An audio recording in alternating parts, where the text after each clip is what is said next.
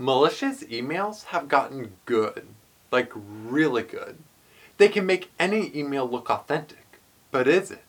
Today we're going to follow the trail of malicious emails and discover some tactics attackers use.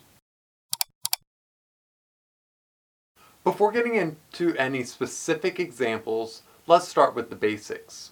When someone spoofs an email, they're creating a fake unofficial email and attaching an official name to that email.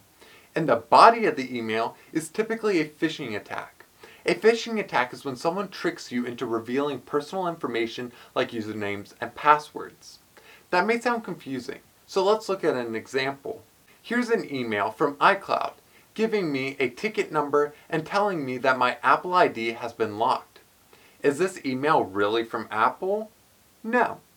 To prove this, let's examine the email in Apple's native mail app. When I hover over the sender's name, iCloud, and click the down arrow, a menu will appear where you can see iCloud's email address. You can tell where this came from by looking to the right of the at symbol. In this case, this email is coming from cloud9.ide.com, which is obviously not apple.com. Therefore, it's not an official email from Apple. However, if we skip over the fact that this email did not come from Apple, let's look at the Verify Account button at the bottom of the email. Clicking the button will open the link in my default browser. The site address is zygwc.com. If the site worked, it would probably ask me to enter in my Apple ID, which I would never do. If we looked at the domain zygwc.com, we can once again tell that we are not on apple.com, proving that this email is not from Apple. Not only is this email spoofing Apple, but it's an, also an attempted phishing attack to get my Apple ID. On the topic of emails from Apple, Apple will never send you an email with a Microsoft Word attached. In general, never open Word documents from unknown senders. Those documents could hold malicious code that could give an attacker access to your computer. Let's see what happens when attackers take it to the next level. This is an invite to a PDF document via Microsoft SharePoint.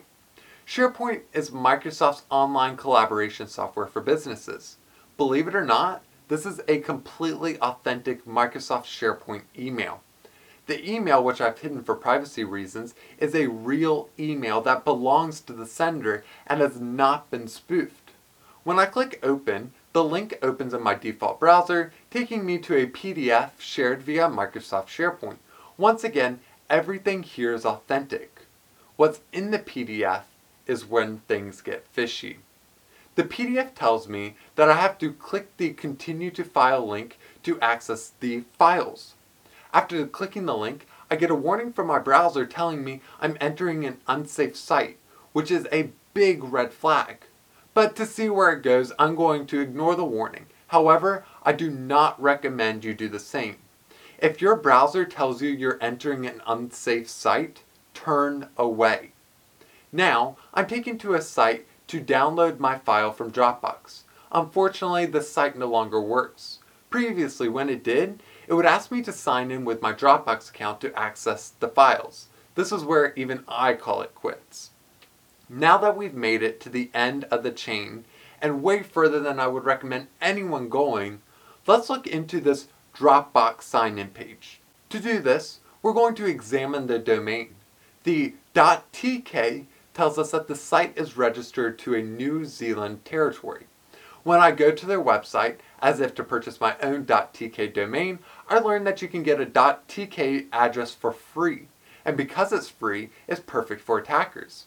The anti-phishing working group has logged that about 20% of .tk sites are used for phishing attacks like seen here. As you can see, email attackers go to great lengths in attempt to collect your private information.